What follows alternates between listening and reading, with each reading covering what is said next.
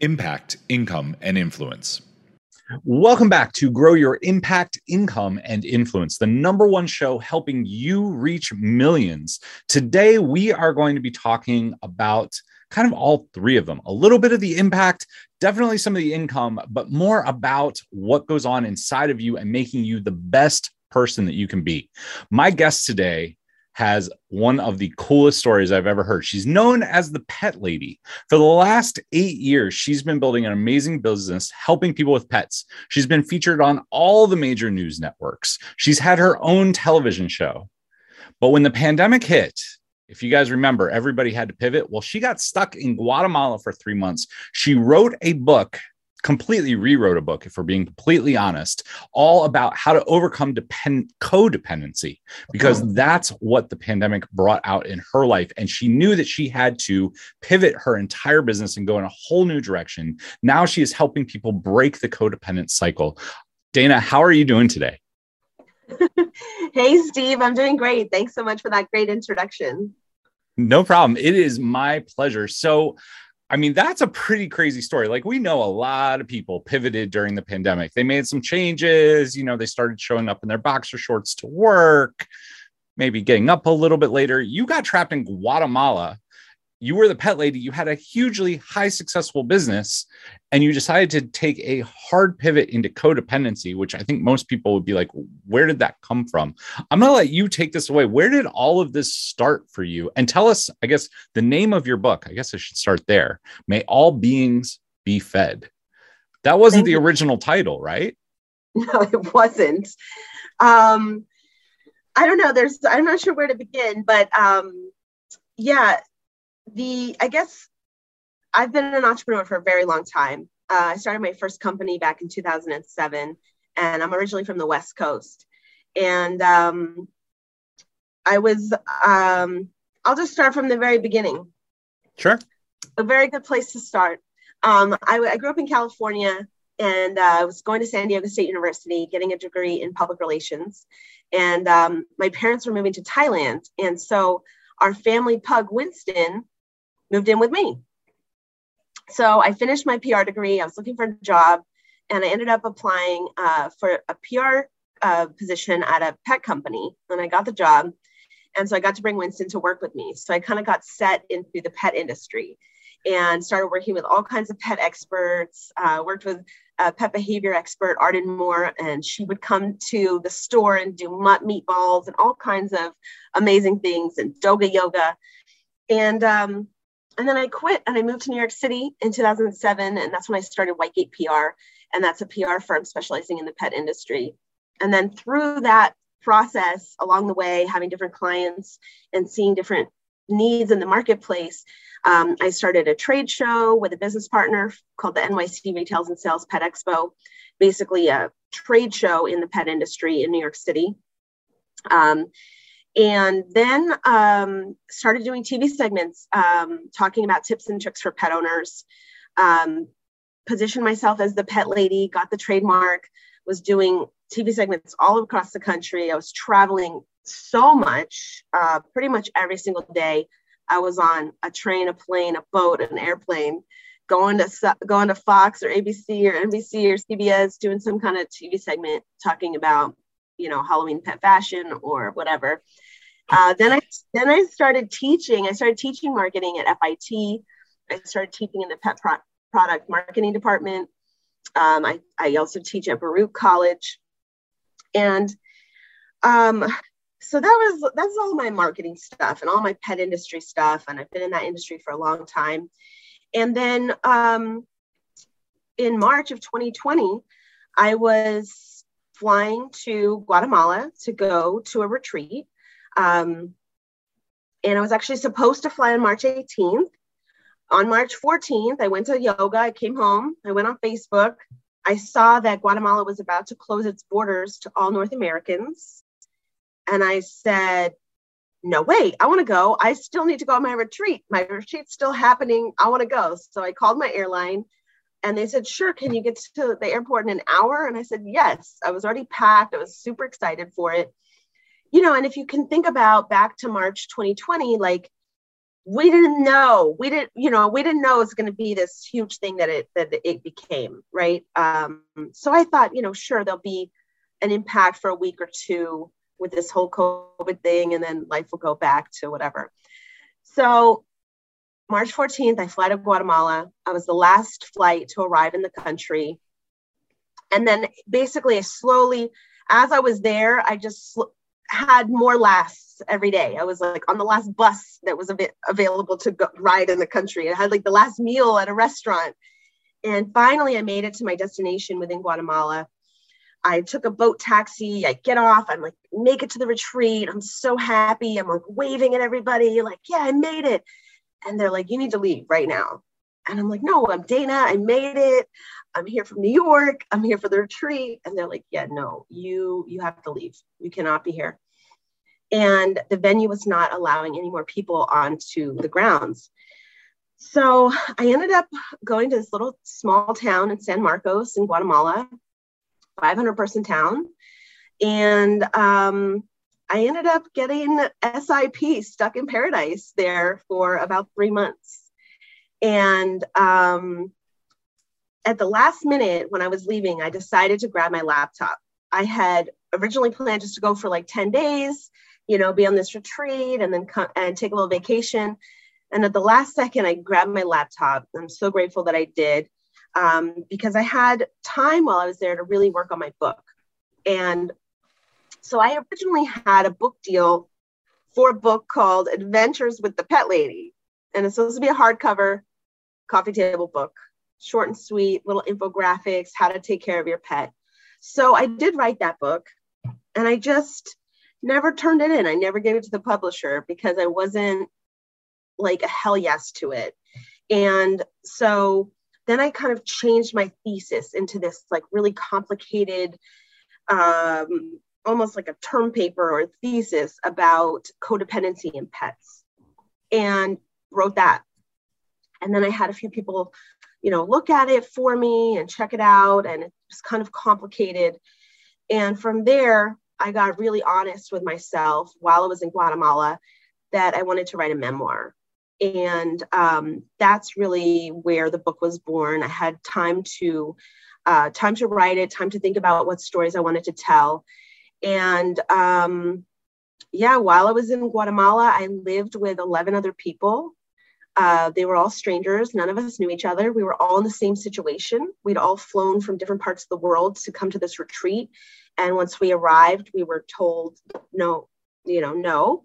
And um, and so we lived in community for for three months, and uh, it was such a beautiful experience. And um, during that time, I shaved my head.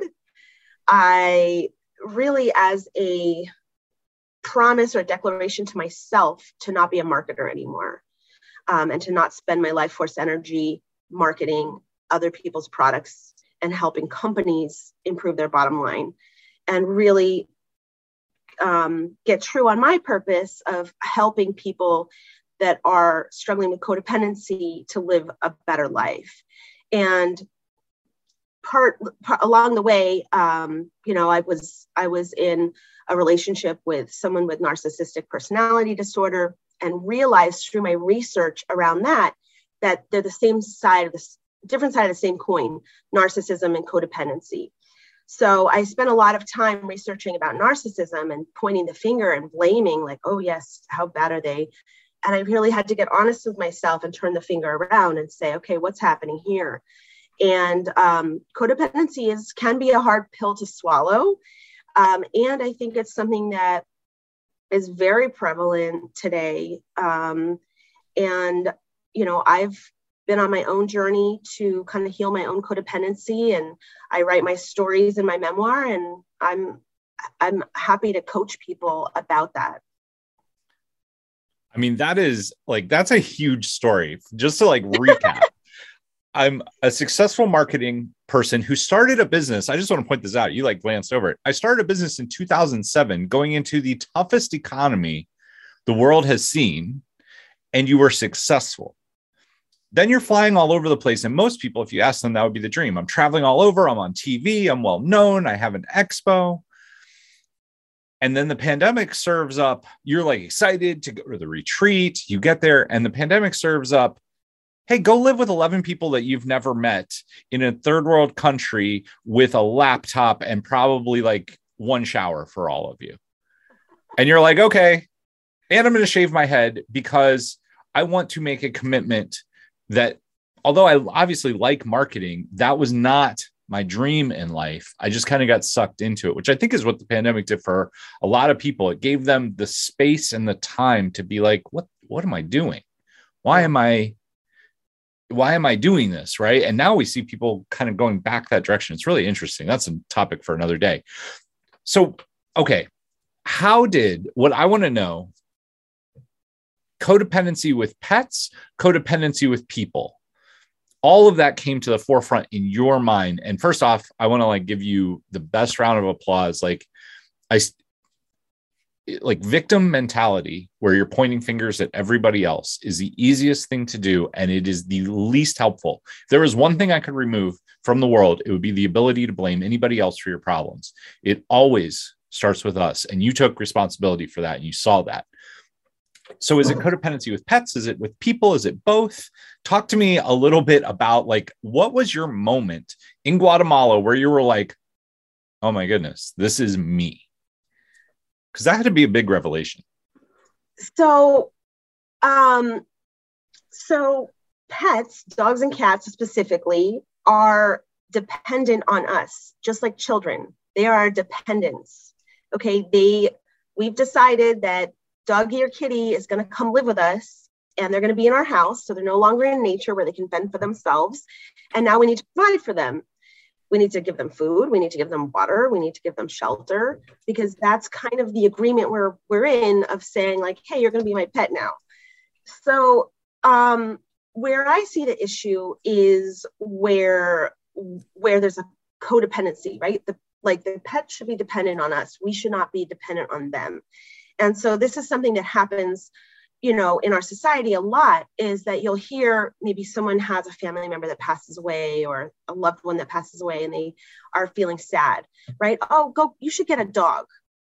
And it's, and it's, um, that's just one example. Uh, but this happens a lot of like, oh, you're, you know, having some difficult, challenging feelings, you know, get a, get a dog. They'll show you unconditional love and so now it becomes that we are becoming dependent on them because we're not like honoring our own emotional needs and taking responsibility for ourselves. And mm-hmm. so I see this, you know, as the pet industry continues to grow, um, I see this happening more and more is like there's this kind of like catchy phrase out there like dog is my co-pilot. Well, I'd like to challenge you, like, yeah, have your dog, have a cat. Like, I'm not, I'm pro, you know, being a pet parent, but um, like, just be careful and, and watch, like, are you substituting human interaction with animal interaction because it's easier?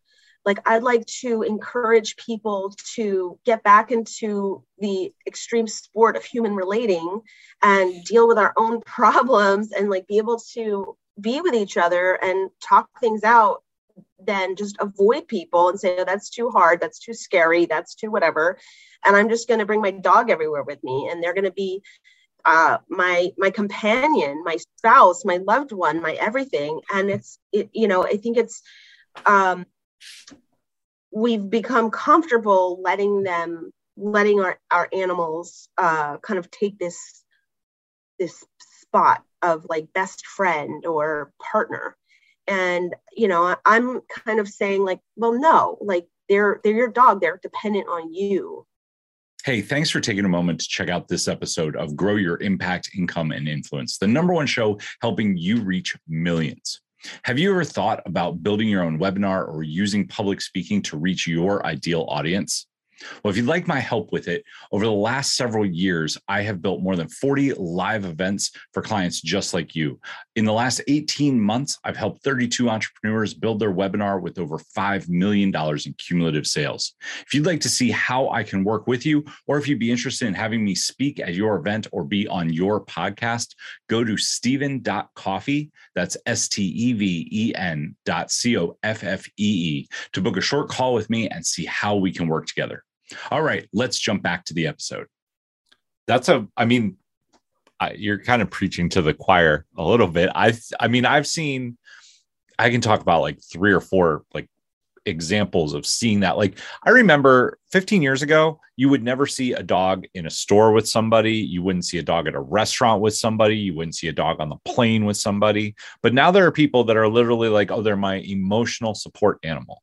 Like I I hate to say this, but if you have that and that is your crutch, you are like you're giving up your power and you're giving up like that's what I see. Like you're just making yourself like, oh no, I need this thing to like pet and like take care of and if I don't, I get really anxious. Like you're making like you can learn to survive without that.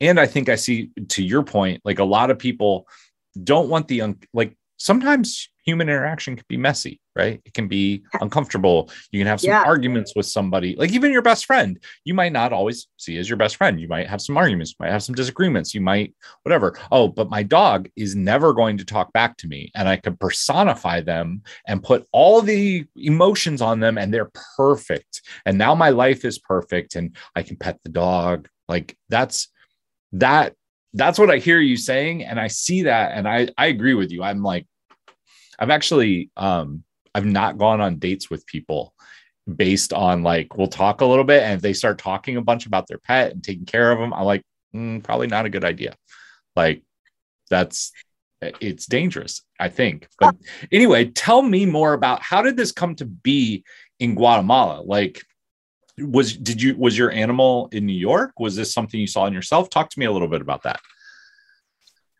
Well um i guess about uh, about two years before I went to Guatemala, I ended a relationship with someone, as I said before, who who I believe has narcissism, narcissistic personality disorder, and so I really started looking at the DCM-5, DSM-5, looking at personality disorders, looking at um, like what's going on here in my patterns, and and then with the discovery of deciding this person was a narcissist, like oh the other relationships I had before that were also probably not that healthy. And what's the common denominator here? Me. so, um, yeah, I was like doing a lot of inner work um, and doing a lot of research and just, um, so I guess it was kind of like a work in progress that I was um, deciding these things. And um, at the time, I didn't have a pet. I actually came home from uh, I went to Guatemala being a dog lover, and I came home from Guatemala being a cat lover. Um, and uh, so when as soon as I got home from Guatemala, I actually adopted two cats.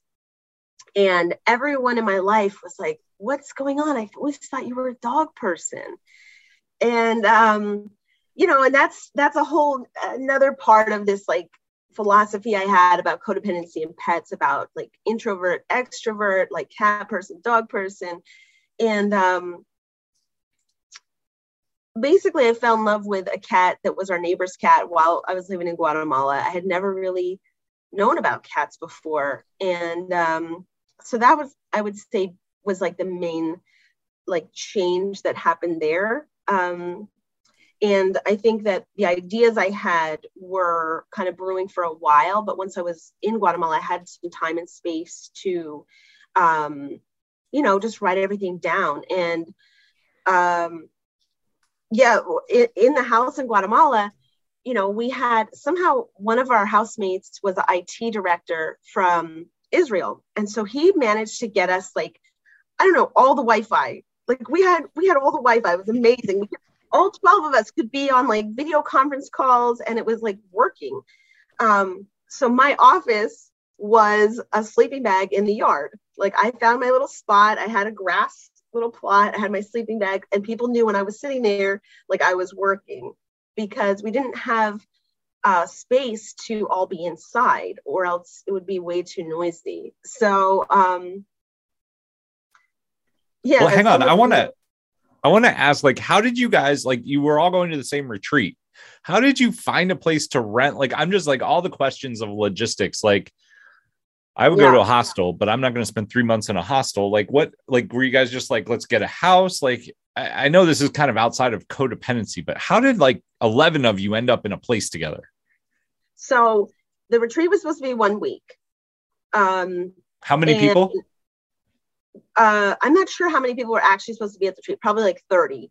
But okay. the 11 of us actually had said, COVID, what COVID, we're coming, whatever, we made it. Uh, some people left, you know, these were like the, the last of us um, who were there. And um, so the retreat was seven days, and then there was going to be like a, a weekend party at this house. So we had already rented the house for three days. And it was actually like this really amazing house that usually they rent out for weddings. So we lived there for the three days. And then we contacted the landlord and we, we were like, well, you know, there's like no, there's no transportation. Like the, the, the lake's closed, the tuk-tuks are closed. Like there's literally no movement happening at all. At, you know, everything's locked down I mean, Guatemala was one of the first countries that said, you know, no, like everybody locked down. They knew they were not prepared and they, uh, like, we had a curfew every day at 4 p.m. So also the town was afraid of us. Here's a 500 person town in the middle of Guatemala with 12 foreigners during COVID. And they're like, they're, they were worried about us. And I, you know, I think that that was a fair assessment. So they actually came and took our vitals every single morning. So every morning, a team from the from the health center would come and take our temperature, our blood pressure, our um, I don't know some some other sign, and uh, keep track of us. And so we were only allowed to send one person per day outside between the hours of like I don't know, 11 a.m. and 4 p.m. to get groceries. And um, so there was a lot of logistics. There was a lot of logistics. That's, I mean, it sounds it sounds crazy, but it also sounds like you guys made it work and you had some big takeaways. So I I want to kind of transition from the story. I just knew I could hear people asking like, how does that work? I want to transition to a little bit more talk about codependence. So if somebody's listening to this and they're like, well, I don't know what what makes somebody codependent. What's one or two signs that you could see that people could see in themselves maybe or that they should look for like warning signs what what should they be looking for?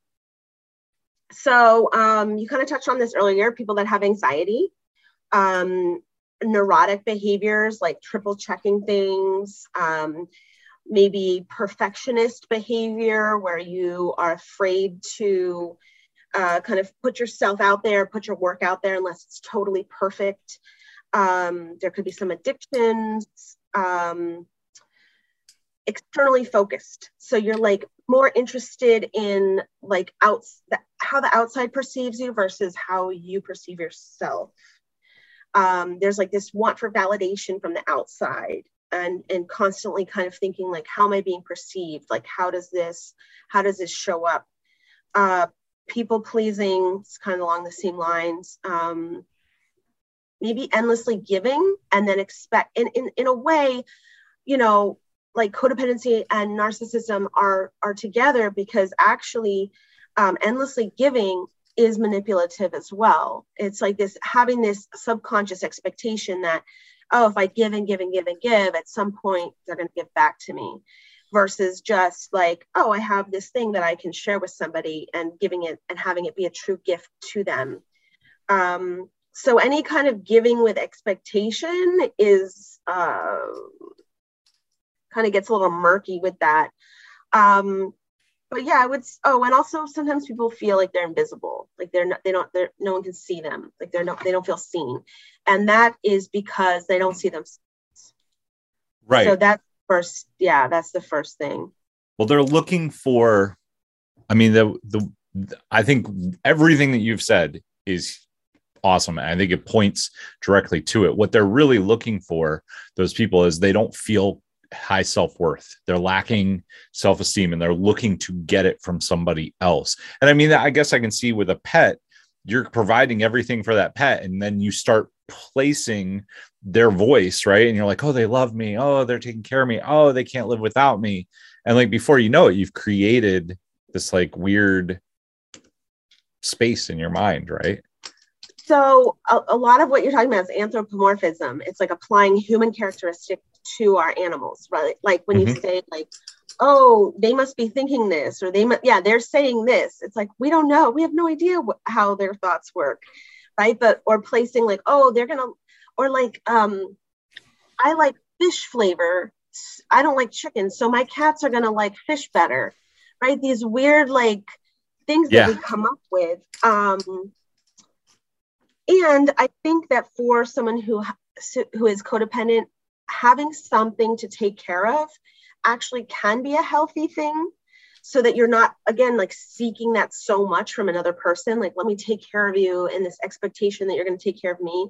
It can be healthy to have you know someone uh, like a dog that you have to go outside every single day. Maybe that is what gets you out of the house and gets you some exercise. And and i'd like to invite you to like do that for yourself right? Like right. can you yourself to like decide yes i need exercise and i'm going to go do that for myself and not have it be for this other thing that's i mean i like it so talk to me about what is something that you hear people say all the time around either narcissism or codependency that you're just like no that's not true because you've obviously done a lot of research and you've thought I mean, you had three months to sit and think about it, and it totally shifted the entire focus of your life and your business.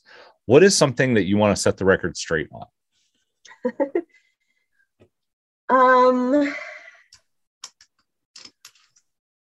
I mean, I've heard I've heard so many different things. I mean, the first one is like the whole victim thing, right? Like, oh, they're a narcissist and they're a narcissist. I heard like somebody called Tony Robbins a narcissist, right? I've heard, and I was like, why? I hear that a lot. Oh, I hear that a lot because he likes to talk about himself. Well, he is somebody who talks on stage and he is somebody who points at people but i don't think he's he has a good ego. I would say that but i don't think he braces into narcissism which is like completely unhealthy and taking advantage of other people and expecting everything. I think he has very little expectation of other people. I think he's willing to push people. I don't know if that's helpful but what's what's something that you would you would point to yeah. and be like there's um i think that's an important distinction that you brought up though because there is something like narcissistic personality disorder which is like there has to be five out of ten characteristics that the person has. And then there's mm-hmm. just narcissistic trait which like every single person can have a narcissistic trait at one point or another. And it's not all bad it's not all whatever um uh, i just thought of something and then I, I lost it again. Oh i know. Okay so um the there's a book called The Subtle Art of Not Giving a.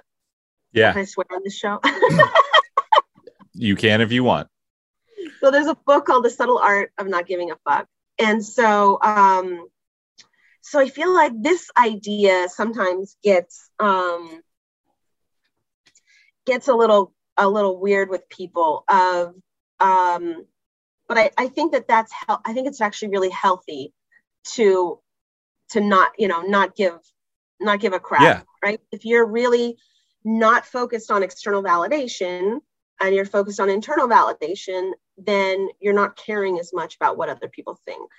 And um, well, yeah, that's, I think, I think that is really healthy. Off. Like, if you, I mean, you shouldn't, I don't think you should go out and like needlessly hurt people with your actions, but I don't think you should do things based on what they're going to do or not do right? Like if you enter a situation, I remember, um, I don't, it, it, sometime in high school, I don't know if it was a guidance counselor or speaker, told us not like he was like, you should never do something based on the reaction that you're going to get or trying to manipulate people. You should do what you're going to do, what you feel like doing. If you think it's going to hurt somebody, then maybe you should rethink your actions because you should never go out trying to harm, right? But at yeah. the same time, you shouldn't if if you think about every little thing that you're going to do, you can always find a reason to not do anything. Then it's going to create anxiety. Then you're going to be shut down. Yeah, so I think there's right. and it's it's actually impossible to predict what the outcome of anything is ever going to be because every single person has different thoughts ideas words you know emotional place that they're in at that moment when you do it or say it so like trying to predict the outcome is also c- trying to control the situation which again is like a codependent trait. Yeah. The i mean you can't control everything. Yeah. you can only control yourself your reactions and how you deal with things. Exactly. Um dana this has been a great show. Like it's been a pretty wild journey. Um it's pretty fun if people wanted to learn more about you we are linking the amazon page for your book may all beings be fed down below you're holding it up on the screen as well if you're watching this on video you can see what the cover looks like if people want to reach out and get in contact with you is the best place on facebook where should they find you Sure. Um, so you can find me on my website. It's www.danahumphrey.com. Um, I'm also on Instagram at Dana K. Humphrey, and I'm also on social media on Facebook um, at Dana Humphrey Life Coaching. Awesome. We will link those down below along with the book. I just want to say thank you so much for being an amazing guest and sharing your journey with us. Thank you. No problem. To everybody else out there, until next time, take action, change lives, and make money. We'll see you soon. Thanks for checking out today's show. Do you want the fast and easy Cliff Notes version of the actionable steps from today's episode? If so, go to actionbullets.com and download yours today. Also, if you're looking to start using story selling in your business and have stories do 90% of the hard work for you, grab my free course at storyselling.how today. Till next time, take action, change lives, and make money. We'll see you soon.